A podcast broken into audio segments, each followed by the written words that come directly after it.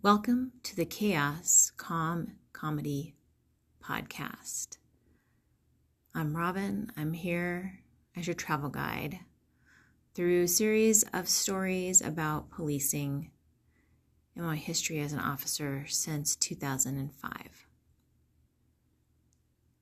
September 11th, 2001 changed us all a little bit. IT work was no longer my thing. So, in the course of events, I found myself doing police ride alongs at the age of 33. And eventually I ended up uh, taking a job with a police department that offered a paid academy. And these are my stories. Uh, my first day as a solo officer was St. Patrick's Day 2006. Actually, it wasn't solo that day, it was my first day out of FTO. And I rode with an officer who's a super nice guy, uh, and he is now a lieutenant. And I remember thinking in my first briefing that day that the sergeant was extremely rude and mean to this young man. And I ended up riding with the guy, and he was super nice. That sergeant is still a sergeant, he's still crusty. And uh, the officer is now a lieutenant, and he's not crusty. He's a good dude. And we had lunch at Mimi's at 8 o'clock p.m. And as I came across um, some of the call notes are from those days, is I ran into the idea that my first day I ran into an officer who I still don't like to this day, which is interesting. I wonder why, I'm not really sure. And a couple of great officers that I've worked with um, since then as well. One of whom is one of our recruiters now, is a great, um, very, very nice man in uh, Muslim and my first arrest was a DUI hit and run. And uh, we just tracked down the plate and found him, and no big deal. So, a more interesting story would be my first traffic stop by myself on March 23rd. I made a traffic stop for some sort of moving violation. Don't know what it was. And the driver um, came back as suspended having no insurance and no registration. Excuse me.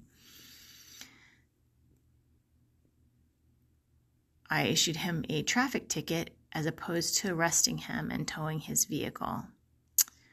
I looked into the history of this gentleman today, and he had a history dating from 2002 all the way through 2019. So prior to my contact with him, he had been arrested for motor vehicle theft, drug distribution, burglary. And then, about six months after I wrote him a traffic ticket, he was charged with felony menacing assault, domestic violence harassment, domestic violence assault, court order violation, habitual traffic offender, aggravated assault, second degree assault, domestic violence with SBI, which is serious bodily injury, habitual offender, domestic violence, and his last entry was for obstruction and disorderly conduct. All of that is to say, I gave him a break that night. He had a long history before, he had a very long history after. I don't know why I didn't just arrest him and put him in jail as I could have done, but I did give him a break that night. I was thankful for his cooperation, I'm sure, as I was a new officer and it's sad that people choose these paths and to stay on them even after we try to intervene. But I made the best contact that I could. I made the best decision that I could, and the rest of his decisions have nothing to do with me. On March 24th, this is not the way I want to do this. March 24th, both parties were injured on a domestic violence what I wanted to note about this one was I arrested the female reporting party, which is unusual. However, the funny thing about that was, as I read the report, I wondered why I did that. and if I made the right decision. And then when I looked at the history of the two parties, I found that another officer, much more senior to myself, had arrested her again in August for beating up the guy. so, was I wrong? I guess maybe not. Apparently, she had some history. Um, another note that I came across was uh, my first animal transport when I took an injured cat to the veterinary hospital, which happened to be Alameda East, the veterinary hospital that became famous on cable in the uh, 90s. And it reminded me of a story of when I was still in field training. I was riding with my field training officer for that day. I had not really worked with him much before. He was filling in for another field training officer. And he um, was kind of a tough Marine kind of guy. And so I wasn't really sure what I was in for, but it was test out. So he was wearing plain clothes.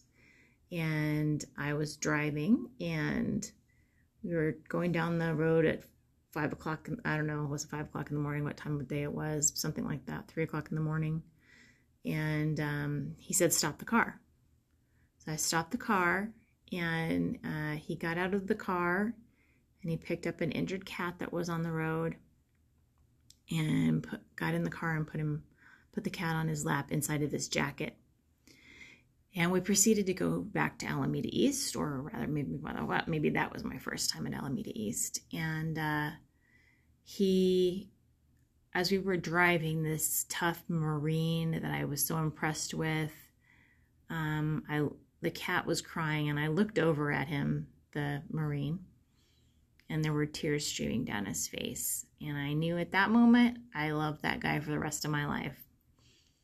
So I, he's still here 16 years later. He's still working graveyards.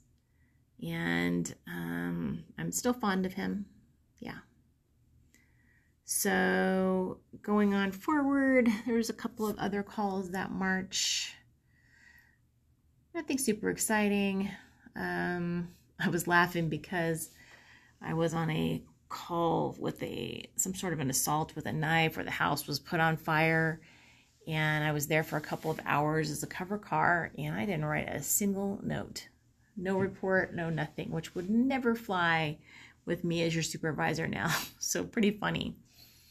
And the supervisor on scene was a very famous tactical expert um, who retired a few years ago and is quite a character with lots of interesting stories, but I won't share those because some of them are a little, well, I don't know if they're true or not. So, and then let's see. Um, uh, my first solo DUI was March 30th. I read that report. Cooperative subject, nothing exciting. Did a decent decent job articulating it, and the interesting thing about that gentleman is he got another DUI um, 10 days later. So that's pretty much the story of, of excuse me, a lot of DUIs is uh, it's not the first and it won't be the last. Actually, that's true of most criminal contacts once you start really looking into it, which is part of the thing that I really wish that the public understood. And maybe the public thinks that we don't understand the public does understand that but doesn't think that it's the fault of the criminal which is a very convoluted way of thinking and i don't really understand it. However um, i hope that i get to a place where i can really tell these stories in an intriguing way and catch people's interest share some laughs um, share some of the sorrows as I tell these stories, I get little flashes of other stories running through my mind that I hadn't thought about um, for years. And so I hope this is something that entertains people. We'll see. Thus endeth March 2006.